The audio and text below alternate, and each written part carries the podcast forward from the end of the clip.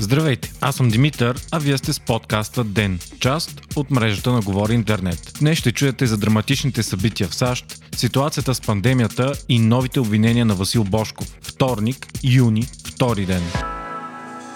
Ден е подкаст от мрежата на Говори Интернет и става по-добър благодарение на подкрепата на слушателите си. На вас. За да станете дарител на Ден, елате на patreon.com, Говори Интернет и срещу 5 долара на месец ще станете денник. Истински герой.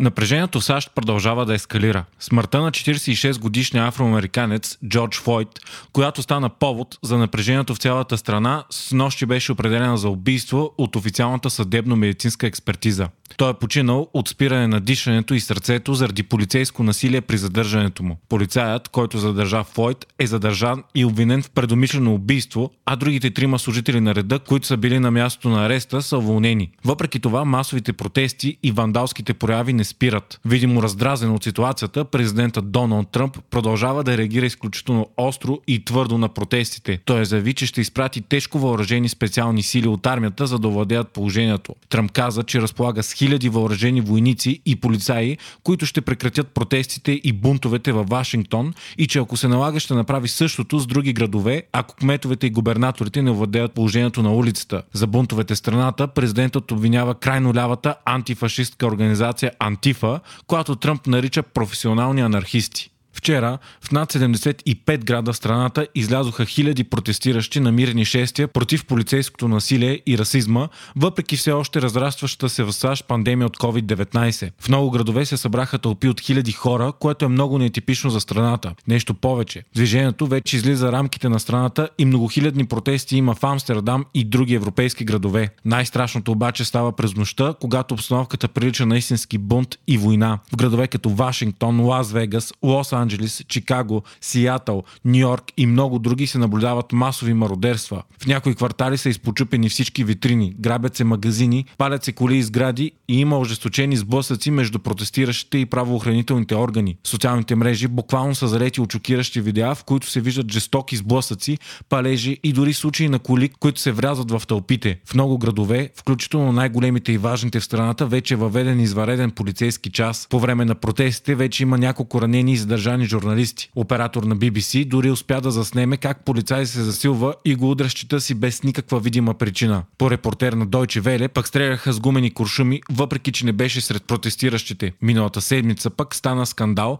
след като бяха задържани журналисти и оператори на CNN, които не нарушаваха никакви правила. Идентифицирани са десетки нападения от страна на полицаи, насочени директно към журналисти, които си вършат работата. Позицията на американската администрация обаче е категорична. Насилата се отвръща с сила, а Тръмп не прави нищо за да успокои напрежението. Не се говори за полицейска реформа или да се правят опити за справяне с проблема. Знак на протест, MTV, VH1 и други телевизии решиха да пуснат черни екрани по време на излъчването си за точно 8 минути и 46 секунди, колкото продължава убийството на Джордж Флойд при задържането му. Ситуацията вече е почти извън контрол и надминава по мащаби други подобни протестни действия. Според експерти и анализатори, случващото се е безпредседентно и причината за това е компилация от фактори. На първо място, яростта на масите се случва след като САЩ излиза от два месеца изолация и най-тежката карантина в своята история. Вече над 100 000 души умряха от COVID-19 страната. Штатите пък се сблъскват и с една от най-тежките си економически кризи въобще. През април месец процентът безработица скочи от рекордно ниските 3,5% през февруари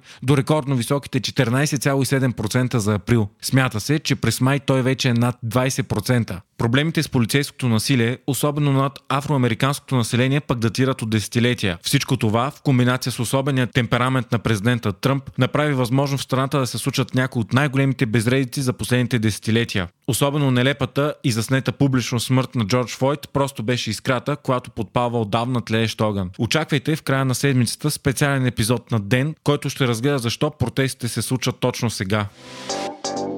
Междувременно, епидемията от COVID-19 у нас категорично отихва. Се разбра от традиционния вече сутрешен брифинг на оперативния щаб.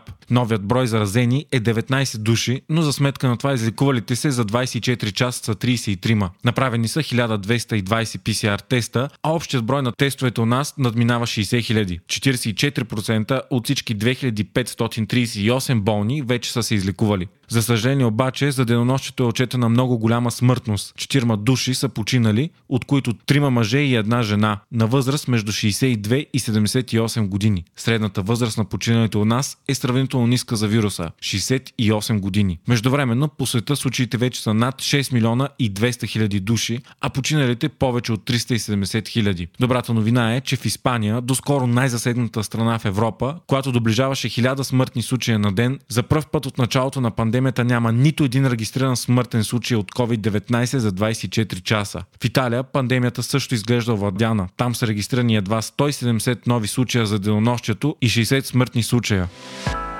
Войната между укриващия се в Дубай бизнесмен Васил Бошков и правителството продължава. Вчера той пусна своята фейсбук страница Комикс, в който Бошков влиза в ролята на Али Баба, а Бойко Борисов, Горанов и други са разбойниците. Днес Бошков обясни какво е имал предвид в комикса и заяви директно, че е бил рекетиран от правителството на ГЕРБ. Премьерът и финансовият министр са му поискали 20% от печалбата на лотарийния му бизнес в замяна на прекарване на удобно за Бошков законодателство, свързано с лотарията. Бошков обяви, че е платил 500 милиона лева такси на държавата през годините и освен това изплащал на конкретни лица 20% от печалбата си, давайки ги кеш. По-късно той публикува копия от документи и банкови извлечения от негови сметки от Unicredit Bull Bank, от които се вижда, че след плащането на данъците си е теглил огромни суми от личната си сметка. По негови думи, именно това са парите, с които е плащал, за да може да съществува бизнеса му. За момента институциите отказват да коментират твърденията на Бошко. Вие слушахте подкаста Ден. Ден е част от мрежата на Говори Интернет. Водещ и главен редактор бях аз, Димитър Панайотов. Аудиомонтажът направи Антон Велев. Ако искате да не изпускате епизод на Ден, не забравяйте да се абонирате в Spotify, Google Podcast или да ни оцените в Apple iTunes.